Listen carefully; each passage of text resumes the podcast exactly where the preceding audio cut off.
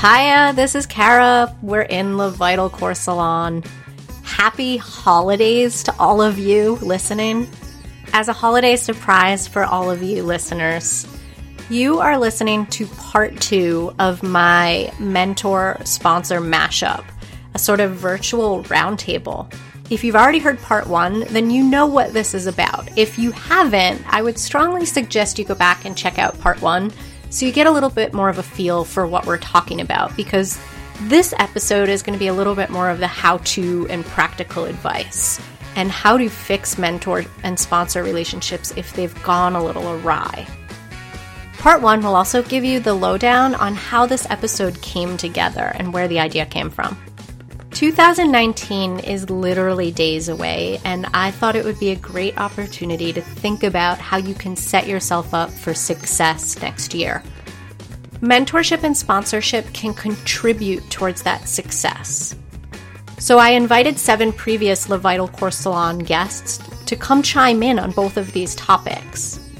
In this episode, we are going to hear from a bunch of badass women, including Minda Harts, Dara Kass, Kara Rota, Kelly Lyndgaard, Patti Wilson, Rachel Citron, and Erin Barra, to share their advice about how to really form, nourish, and make a successful mentor or sponsor relationship.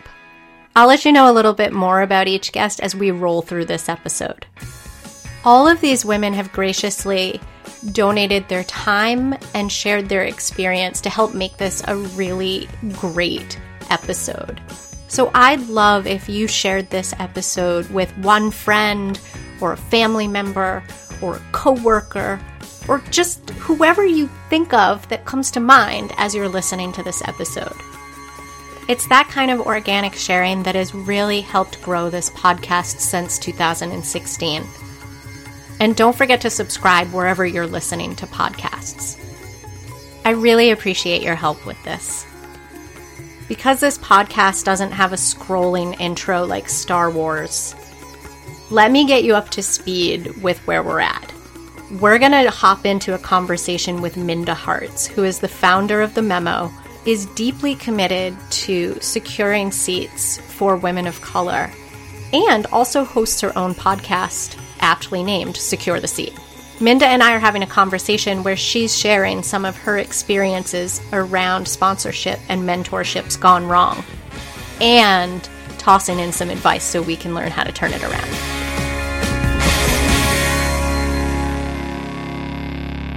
I am so glad you're talking about this because I think so many of the points that you're raising are super important. One, that the relationship has to organically happen. Like, I, I know I get emails from newbie health coaches that basically reach out and ask me, How did you create your whole business? And how did you get from where you were when you started to where you are right now? And I'm thinking, Who the heck are you? I've never seen you. I don't see your name on my newsletter. I've never seen you on social media. Like, who the heck are you? And you want, you know, to get on the phone for an hour or so and have me just regale all the hard work I've done in the past nine years to build my practice. Mm-hmm. So it, you know, you have to be, to your point, strategic. It has to be an organic instance. And then also how hard you have to work for it. I think you mentioning that you sort of watched Steve's schedule and got up and just happened to bump into him in the office, you know, on a regular basis like, that was really ingenious of you. And it's good that you recognized I've got to do something because this man is not going to just walk over and wave a magic wand above my head. no, I mean, we had, you know, hundreds of employees. So, and I could never walk into his office and say, Hey, Steve, I need you to sponsor me, man. You know, like it was. it wasn't going to happen that way. Uh, to your point, you know, you have to do the work and people have to get to know you before they can say, okay, let me share the sauce with you. And I have to ask, does Steve know that you originally stalked him at the beginning of this relationship? No, he doesn't, and um, he will now. he does not. Steve, it was, it was.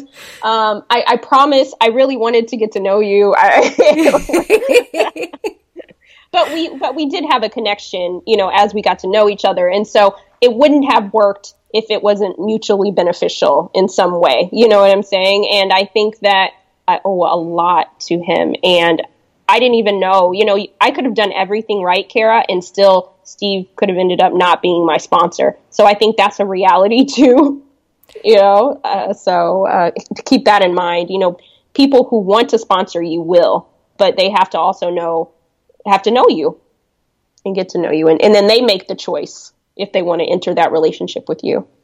It makes me think of a conversation. I was lucky enough to be at a conference with all female air traffic controllers not that long ago. And Dr. Christine Darden was one of the speakers. And for those of you who have never heard that name, she was one of the hidden figures at NASA. Wow. So she, as she puts it, she was in the book, but not in the movie. Because in terms of script writing, they tried to just focus on the hidden figures at NASA that were working on computational math for the space rocket program, as opposed to Dr. Darden, who is working on supersonic design. You know, just just that boring topic over there, supersonic jets and how to attenuate a sonic boom and all sorts of cool stuff like that. But it was interesting because when she was sharing her story, she was talking about and she she talked about four P's and I can't remember what all of them were, but the gist of this and the reason I'm sharing it now is you know, she was persevering, she was preparing, she was getting the training that she needed. Um, for a long time, she was taking math and physics and science courses, but as a backup plan, also taking education courses. So if none of that worked out, she could at least be a teacher she continued to take all of these extra math and science courses, many on Friday nights, where she would get some of the teachers together and say, Do you want to come take this math and physics class? And so she was constantly doing that work for years. When at one point she applied for a job, and I, I forget if it was NASA or somewhere else, but it was going to be a step up and a change from teaching and she needed a letter of reference and she asked her principal that she worked for for the letter of reference and they said I'll give you the letter but I'll take your contract for next year thank you. And so here she was without a job and ended up talking to the math teacher when she went to class and saying I'm going to be out of a job if I don't get this one. And that's what ended up happening. The job that she applied for and asked for the letter for just never heard from again. So she was really caught between a rock and a hard place with no job. Reached out to this math teacher, and that was how she ended up getting into NASA and into the work that would be groundbreaking work and amazing for the rest of her career. And I mean, she's a woman, I'm not sure how old she is, maybe 60s, maybe 70s. Sorry, Dr. Darden, I hate guessing those numbers. But it was fascinating. Like, had she not been preparing and putting herself in these relationships, I mean, all that took was a phone call and she had a job, I think the next day or like within 48 hours. Wow. All because of that teacher.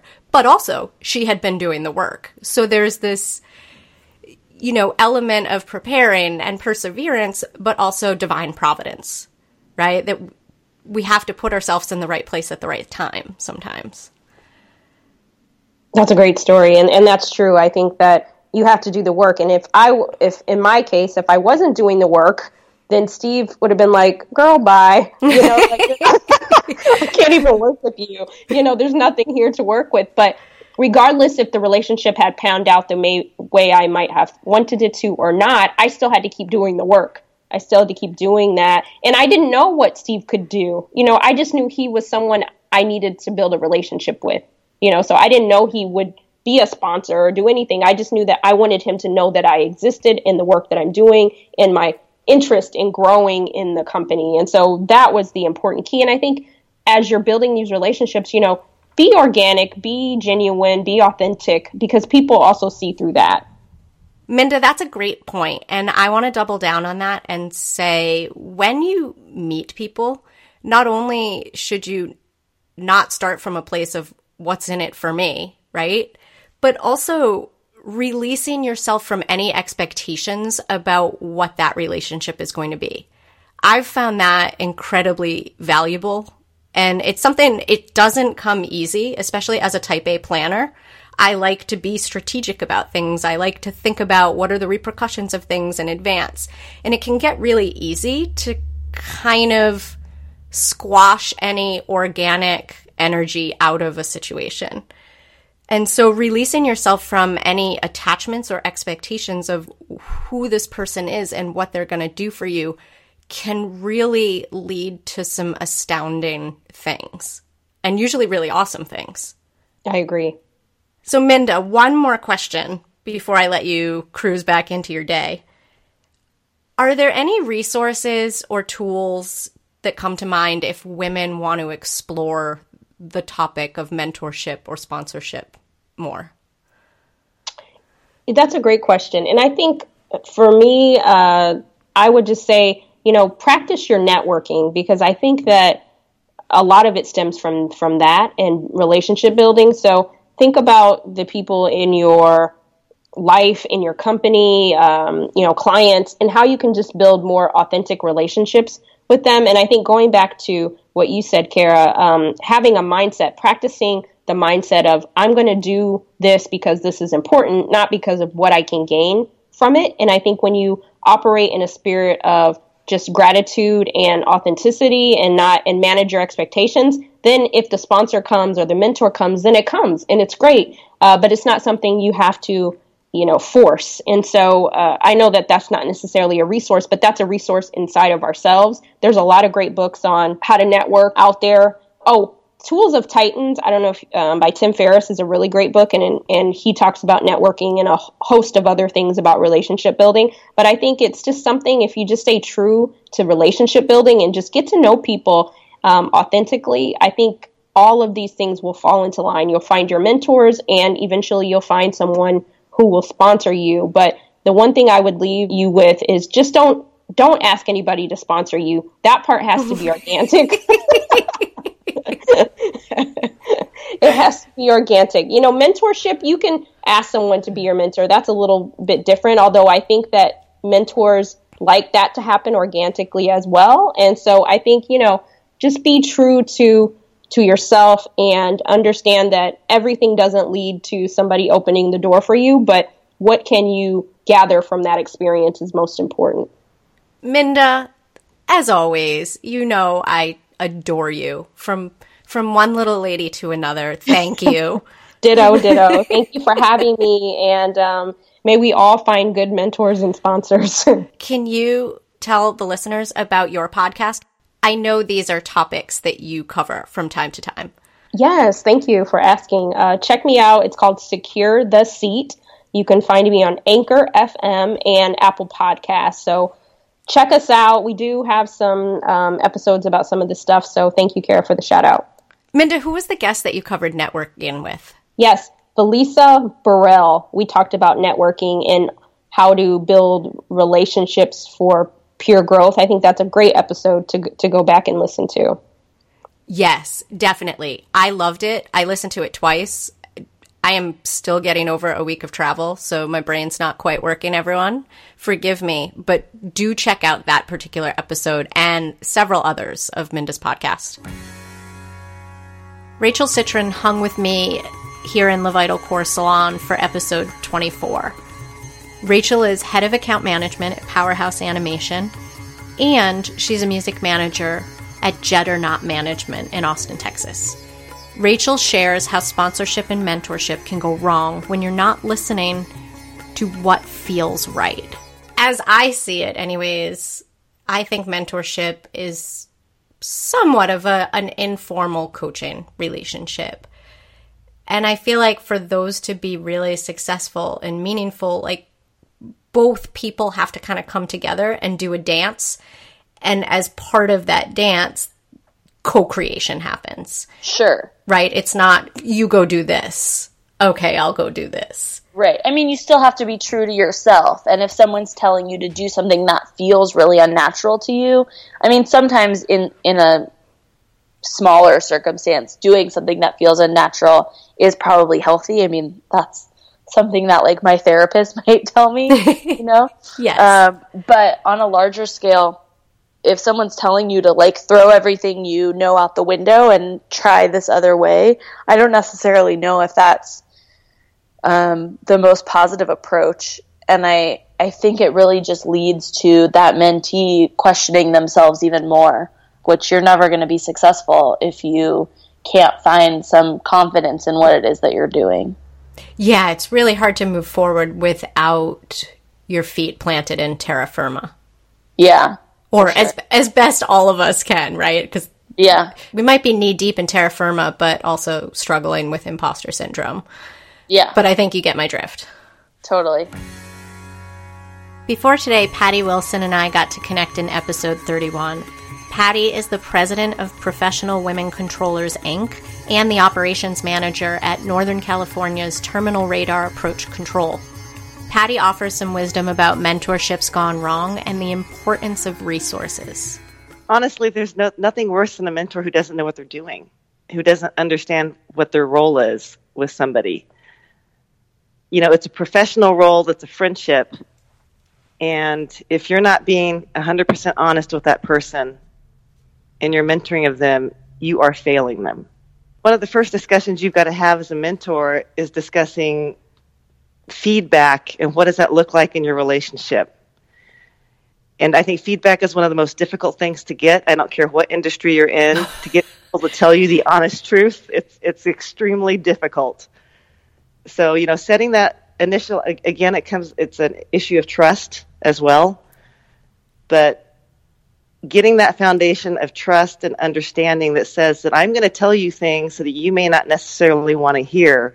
But when we have that discussion, you need to open your mind and be prepared to listen to what I have to say and be able to be thoughtful enough to, even if you don't like what you're hearing, to take that little piece of information, put it in your pocket for later so you can take it back out and look at it again when you're ready.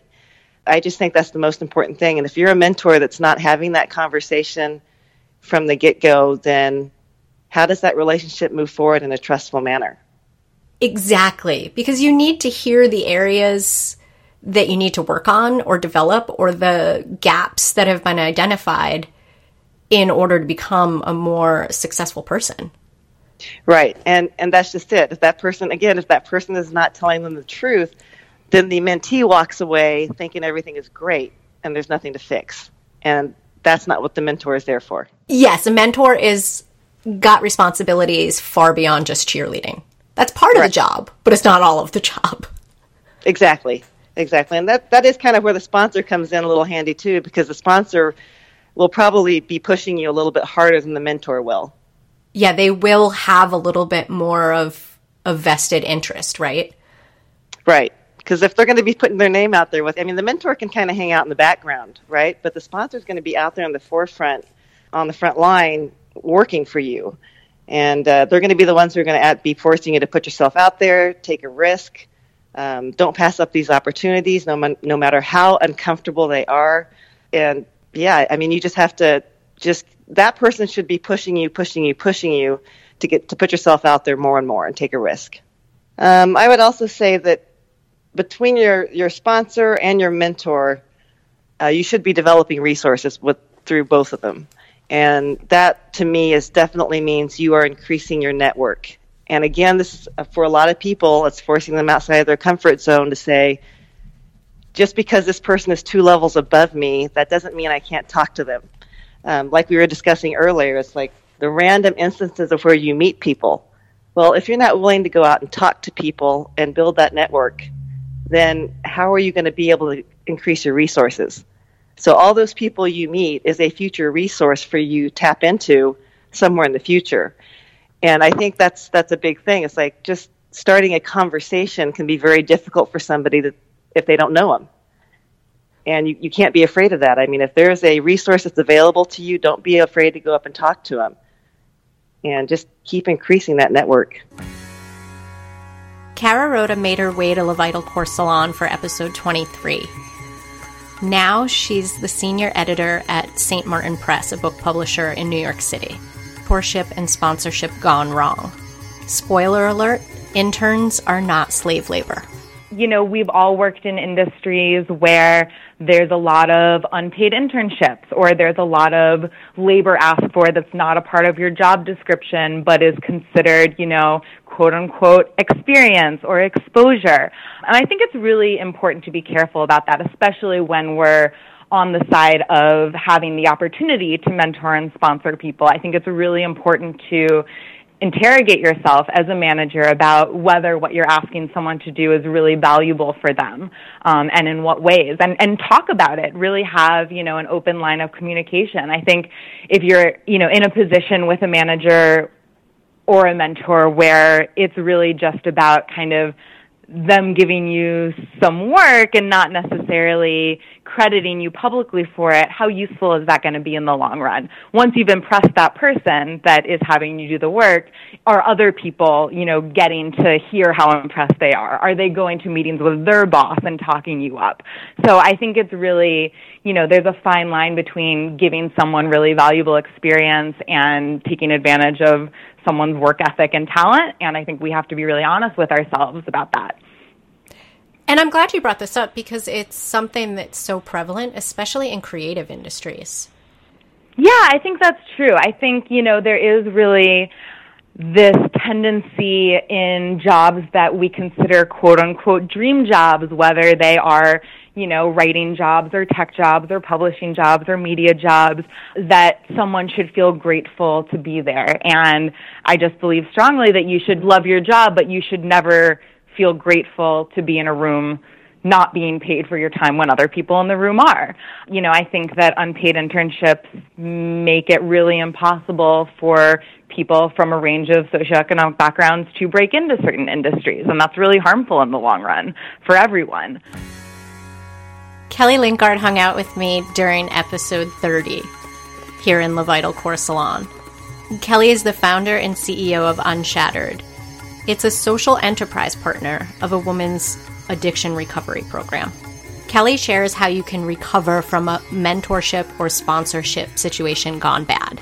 You know, at the levels of a business that require having a sponsor, that's really exactly what's happening. And I think a little bit of is luck of the draw that you you hope that you're in the right place at the right time and you hope that you sort of naturally fell into organizations and relationships with the people that are going to be successful for the long term ahead of you uh, and sometimes that doesn't happen. So I, I mean i guess the advice is when the bottom drops out it's not the end. Uh, it can be difficult but doing exactly the same thing that you did to attract that initial sponsor's attention goes a long way. I think naming it, you know, to go to other people and name out loud, gosh, that person was my sponsor and I have a gap right now. Who can help me fill this at the higher levels and make sure that I'm not viewed as going down with the ship?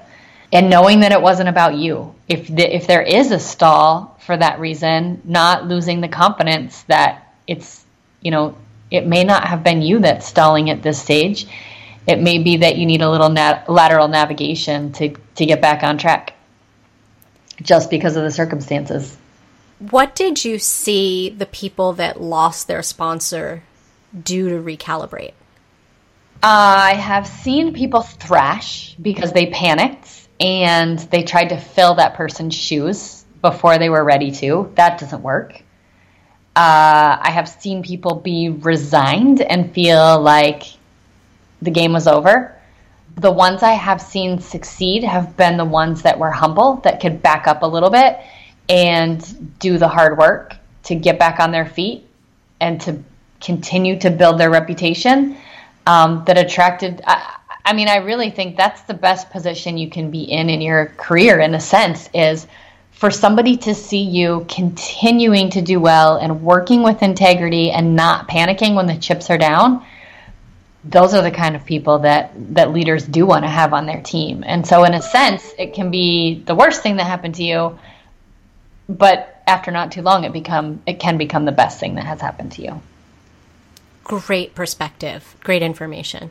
Yeah, I think sometimes too is don't be too dependent on one person making sure that you've hedged your bets a little bit and that you have people in multiple organizations or multiple chains of command that you know, can help you navigate left and right when you need to and not just straight up. That might be a fast track straight up, but it's not a guaranteed one. And I've, I've watched many people sort of miss the next level because they only had one path and it didn't work out. Erin Barra dropped by Le Vital Core Salon for episode 20. She's an associate professor in the songwriting department at Boston's Berklee College of Music.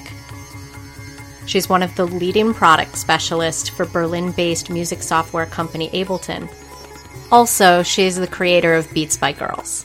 Yeah, I kind of wanted to talk about how powerful the idea of being a sponsor actually is. I think at different places in our career, we, we define success differently. And sometimes it's like reaching a goal or having a certain comfort level in our lives or a title, right? And for me, once I've, as I've progressed through my career and I find myself in a position where I can help other people, sometimes the idea is, is a, it's, it's like almost threatening because this industry, it's like a, a carousel ride. It's this like centrifugal force, right? That is just pushing everyone, mashing you to the wall. yes. And everyone's trying to just pull themselves in and in. And like if you extend a hand to help another person up, you know, that are you losing your grip in some respects because there's only so much space in the in the middle, or that's the perception of it. But through helping other women in, in tangible ways that they can point point to and say, um, this person did this for me, I found that it actually has made me even more powerful because the person that makes connections for other people, that's the person that everybody wants to know. You know, so I just I encourage other people to to help other people, um, and that through that action, you actually become a very powerful person in whatever industry it is that you're in. Dara Kass was my guest in Le Vital Core Salon episode number 34. She's the founder of FemInEM and a doctor at NYU Langone Medical Center in New York City. She shares how women can fall flat on mentorship and sponsorship. The difference is that you don't have to sponsor everyone you mentor, and you don't have to mentor everyone you sponsor. And that's where women in general fall flat, I think. How so? Is that we are really, really, really um, invested in the relationships we have in general. And I think that we are, we see our mentees and we want to give them every opportunity that comes across the board, but they may not always be right for that opportunity, right? Yes. That is And very, so- so there's a matching process there. And there's an acknowledgement that just because somebody's great in your eyes doesn't mean they're going to be great in everyone's eyes, right? Yes. Um, and so I think that not always both mentoring and sponsoring everybody that you have in, your relationship, in your world, um, is important. Um, and like, for example, and I'll give you like, so I had a call today with a woman who wants to do, she has a website and she wants to build it into a business, right? Very similar to what I did in FemInEM. Uh, and I, I, it was a mentorship call, right? I was giving her advice on what to do and kind of feeding back on what she had done. If I was going to sponsor her as well, I would then call like potential vendors for her website or advertisers and connect them. Do you see what I'm saying? Yes. If I would help her build like relationships with like the accountants and I would help with her spreadsheets or I would even connect her with like platforms that would amplify her website. I'm not going to do that, right? That's it's just that's that's a that's not the relationship that we are having, but it, it isn't natural right now, right? So that's kind of where the disconnect comes in, I think. Here's a little more from Kelly Lyndgaard about how you may not recognize your actual mentors until later. you know, not everybody has to be your mentor. And you can have very influential conversations with people without asking them to be your mentor. And so it doesn't always have to be named as such. You know, people want to be liked, people want to be respected for their work and their intelligence. We all have something to learn from everybody. And I'm not sure that I knew at the time that the people who turned out to be my best mentors, I don't think I knew that they were my mentors at the time. Uh, there was just some natural sort of affinity and admiration that I knew I wanted to be around them. But I look, you know, years down the road, I look back and I realize just how much influence they had on me um, and what I almost want to say what it cost them. I don't think that's the right language, but either how intentional they were being or um, how much effort they put into me uh, that when I hit those levels myself, I thought, oh man, I didn't even recognize how important it was for them to be in my life. Um, or how choosy they were being about the people that they were spending time with. But I, I, I found that I really, really appreciated those people later on when I didn't even know how much influence they were having early on. So it sounds like it was naturally happening and things were getting woven together and this exchange existed. And what I'm hearing is you didn't see it until the end. Yeah. You know, I, I'll tell you a story of somebody I did not think of as a mentor at the time. In retrospect, I would. It was someone who was um, a boss at the time whom I thought did not like me. and I had the chance to move to another organization and take a promotion. They had offered me the job, and it was up to my boss whether she was going to release me to move to that other organization. And I had moved up quickly, and this was going to be another quick move up, and she was going to block it. And I was not very happy about that. the understatement of the century. Yeah.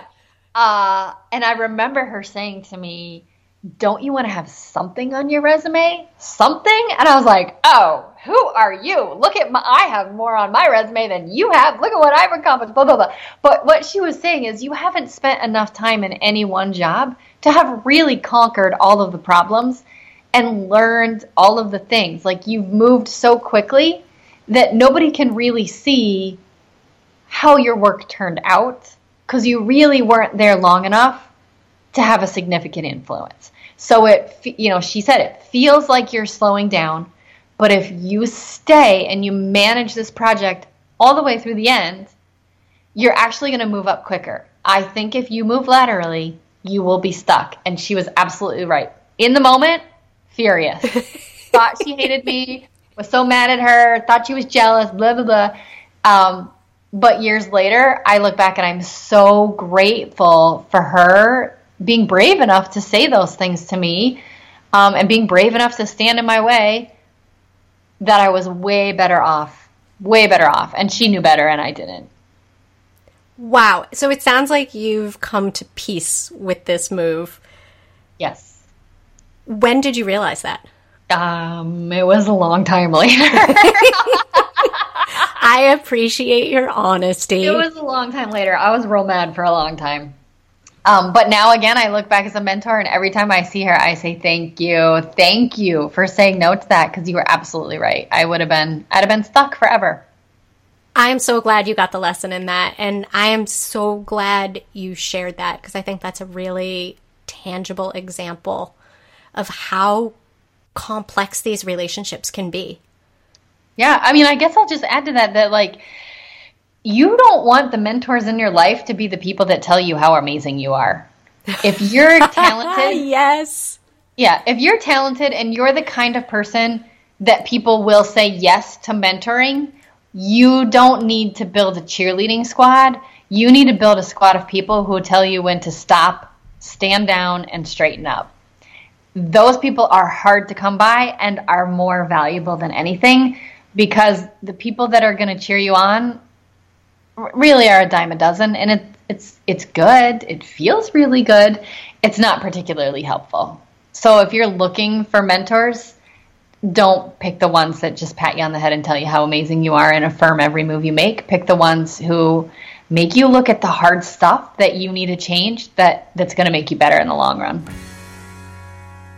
Here's a bit more from Kara Rota talking about how mentors often appear in unexpected places.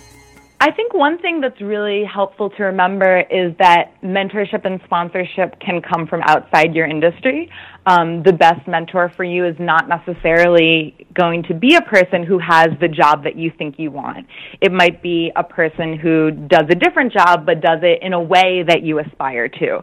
Um, you know, you might really like how one person communicates through email and you might want to learn from that, but you might kind of want to talk to someone else about how to do spreadsheets and budgets. So I think, you know, being able to source different tools and skills from different people. And I think in the long run, because so many of us end up with sort of a roundabout journey through our careers and perhaps end up in jobs that we didn't necessarily expect we would in the beginning when we graduated from college or started um, in a particular industry. So just kind of being open minded about how your paths might cross with people again over time. Um, you know, if you connect with something about someone's work or you just like them, even if it's not clear how you might be able to work together at that moment, just kind of maintaining that relationship and, and checking in and being open to the possibility that down the line you may have a way to help them or they may have a way to help you that isn't immediately obvious but can be born out of that relationship. I think this is important and it makes me think of two things. What you're talking about is playing a longer game. I think sometimes with mentorship, not so much sponsorship, but definitely mentorship, people really like to transact business really quick right? I want to, you know, quote unquote business. And sometimes it feels really rushed. And I always think of it like dating, right? Like, are you trying to make out with me in like the first two minutes of like sitting down to coffee? Yeah, no, I think that's right. And it can also be, you know, there are some companies that have very formal mentorship programs. There are some companies who have absolutely nothing like that at all. You know, mentorship can be everything from my relationship with my Girls Write Now mentee who's a teenager and we talk about writing but we talk about a lot of other life stuff too. Or a mentorship might be me sitting down with um you know more experienced editor and hearing about what they've been doing lately. I think it can take a lot of forms and i think you're right. It is about playing the long game and it is about building relationships. But i think one thing that i keep coming back to in my career is is just as important and it's just as valuable for me to be a mentor and a sponsor as it is for me to get that from other people. And some of those relationships where, you know, someone's asked me to coffee in the hopes that they can pick my brain about something have actually turned into situations where they have something really valuable to share with me. So I think it's a lot of just being open about, you know, allowing yourself to spend time with people who you like and respect and I think if you come from that genuine place and you, you know, really have that genuine connection with someone, that's so much more valuable than, like you say, the kind of speed dating, you know, get me a job kind of conversation. yes, yes, that is so important. And the second thing it made me think of is a conversation I had on the podcast with Dr. Barbara Oakley. And she created the world's largest MOOC, massive online open course around learning how to learn. And she is someone who I think her Twitter bio is a female Indiana Jones. She literally has had so many like wild twists and turns. And her work in studying how we learn and also sort of creativity and innovation I think your point about having mentors in cross disciplines is really important. And that was something she had kind of dug into and really talked about how those kinds of relationships are often what can fuel innovation. So, like when people move across industries, like obviously there's a spark of innovation there, but maybe you don't even have to make that move across an industry if you have someone with a very different perspective or point of view on your industry from the outside. Yeah, I think that's right. And I think it's also, you know, really helpful to break out of the sort of tunnel vision of, of what everyone around you in your office is thinking about and talking about and seeing. It can be really valuable to break outside of that and, you know, go have lunch with someone who's really on the other side of things or thinking about things in a completely different way with different priorities. And being able to bring that back is really valuable for the way that you do your job. I mean, I, I feel like, you know, as I've jumped around and I've gone sort of from magazines to tech to trade publishing, a lot of the people that I've met have really unique jobs and, and really jobs that they've created for themselves. You know, whether it was in sort of the niche of food technology or in the niche of, you know, independent digital publishing. And I feel like a lot of those people have insights and experiences that have been really useful for me to bring to a more traditional trade publishing environment. Here's a little more advice from Rachel Citron. So, what I'm hearing then for advice for women listening is consider the source. Like, Yeah. take in the advice, but make sure you're critically thinking about it at the same time. Yeah, or get a second opinion too. If you're like, I trust this person and I respect them, but I feel like what they're telling me is leading me down a path I'm not comfortable with. Um, you know, you don't have to just blindly take that advice. I think everyone knows more than one person that's a good influence in their life or that they've seen be successful. And I think everyone, I mean, kind of the purpose of this conversation and the other conversations you're going to be having with women on this topic is that we all have come to this from a different place. And so what works for someone else might not be what works for you. And that's perfectly fine. So I think part of it is just listen to yourself and see if you are being mentored and it's making you feel like you're questioning yourself more or you're feeling less comfortable with your position instead of more, then maybe that's not the mentor situation that you need to be in. Maybe I should be putting myself out there more in that mentor perspective for some other people that I know.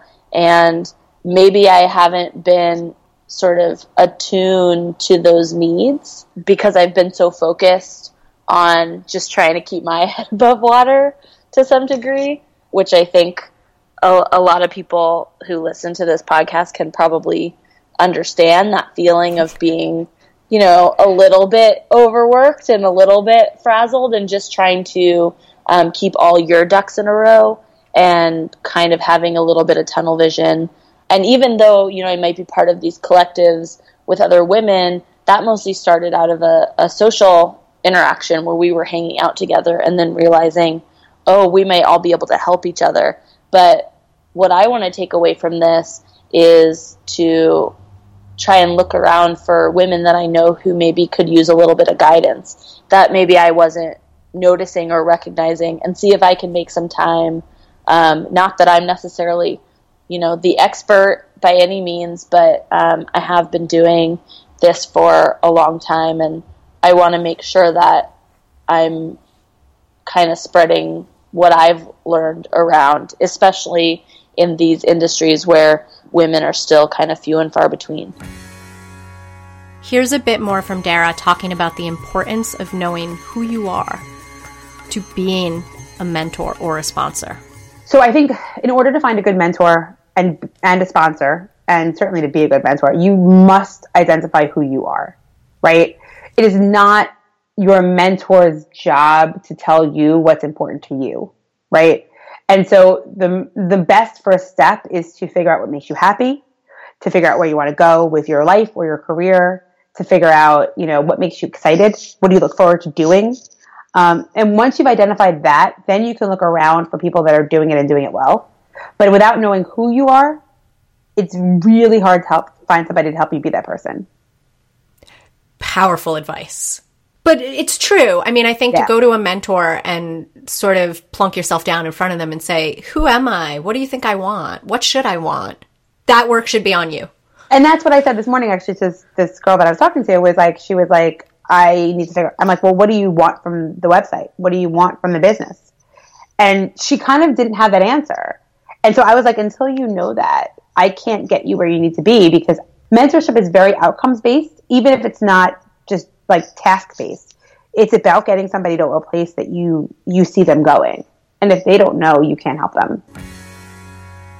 Here's a little more from Patti Wilson on how mentorship and sponsorship is a two way street. I think literally it's like between the book Lean In because I love that book. That's what we need to get all women to do is lean in and stop waiting for an invitation. Too often we sit back and wait to be invited and you know like you said earlier it's like if that sponsor is willing to pull out the chair to get you a seat at the table Put your rump in it. yeah, sit, sit, because you don't have a voice if you don't have a seat at the table. You're passing up an opportunity to increase your circle of influence.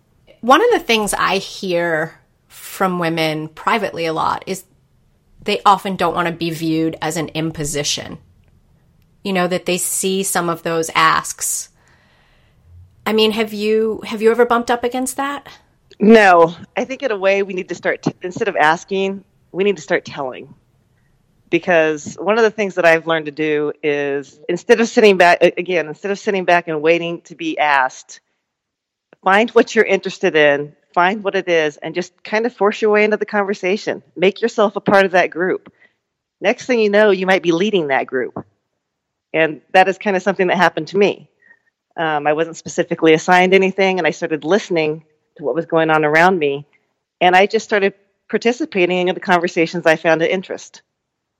And you almost force your way into the group, but not, you're not bulldozing your way into the group, but.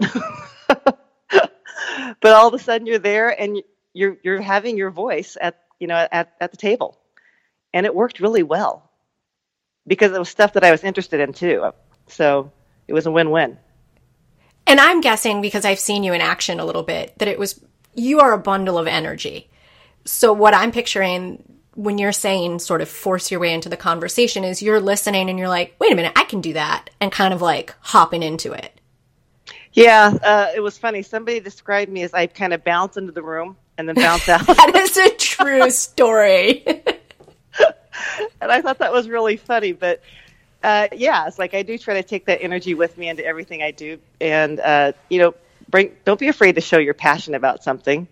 You know, if it's something that you want to get involved in, so leave a presence. Let them know you were there. Yes. Any other advice? Actually, so I, I think I told you this in an email, but um, one of the things that I gave my board of directors one year for Christmas is the book called Forget a Mentor, Find a Sponsor The New Way to Fast Track Your Career. And I got some feedback from some of the, the board that they thought that was really interesting because, again, like we said, we don't really talk about sponsorship, we always talk about mentoring. So I think the power of this is uh, pretty amazing. And that's why I'm making this conversation and inviting women across different industries to join me in this because I think how was I 40 years old when I was just finding out about this? Like, how have I sort of missed that, even when it was in front of me? Well, and I don't know if this is true or not, but it's interesting to see how men tend to sponsor each other and how women sponsor each other. And sometimes I think we don't sponsor each other because we haven't learned quite yet how to support each other in the workplace. And I'm sure that's going to raise a lot of eyebrows when if you use this. But one of the things I spoke about at one of my conferences was are you the crab in the bucket? Are you the ant building a bridge? Because if you put two crabs in a bucket, they will never get out of that bucket because they constantly pull each other back in. But if women learn to be the ants building the bridge and supporting each other, that's where we'll find success. And often in the workforce or even in the volunteer organizations, sometimes it feels like we're in competition with each other instead of supporting each other. And that is an obstacle I think that we really have to get past. I think it's an unconscious bias for a lot of people. And you know, there's that saying that uh, we all have a lot of baggage. Are you checking it in the cargo hold? Or are you bringing it on as carry on? you know, because if your if your baggage is your carry on, you got to figure that out and address that. Yes, I mean, everyone needs to be developing themselves. Like you can't sit back and say, "Well, I need a mentor." Or I just can't succeed. Or I need a sponsor, or I can't succeed. Like everyone collectively has to be working and the onus is on you to really be starting to cultivate those relationships, right? Right. And it's interesting. I think that if you take that responsibility for your own actions to acknowledge the fact that the unconscious bias, uh, the baggage that we carry around with us, all those things influence us and try to be self aware I think you will find that the mentor and the sponsor will actually show up. It's just a matter of time. Yes, because you're doing the work. Right.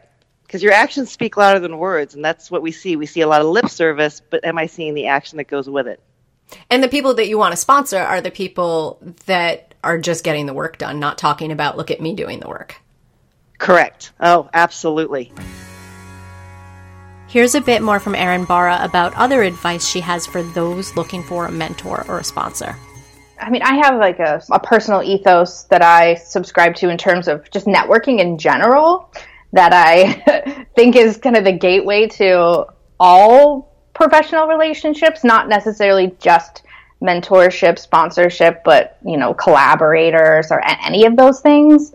And you know, that's when you meet somebody that is is someone that you want to be associated with or learn from or collaborate with that the fastest way from point A to point B in that respect is to form of a, friendship with that person. So what I do is when I meet that person, I just ask them about themselves. I don't ask them about their career. You know, I, you know, do you have kids? Where are you from? Oh, that's so cool. My mom's from Cleveland too. You know, just having these, these sort of personal connections where you can say, I'm getting to know you a little bit right? And then I think just organically from there, you know, eventually someone starts talking about what it is they do. And I think that a lot of times people that are in positions to help you often are bombarded by people talking about what they want them to do. Like, oh, I'm, I'm this recording artist. I'd, I'd really love to send you my music.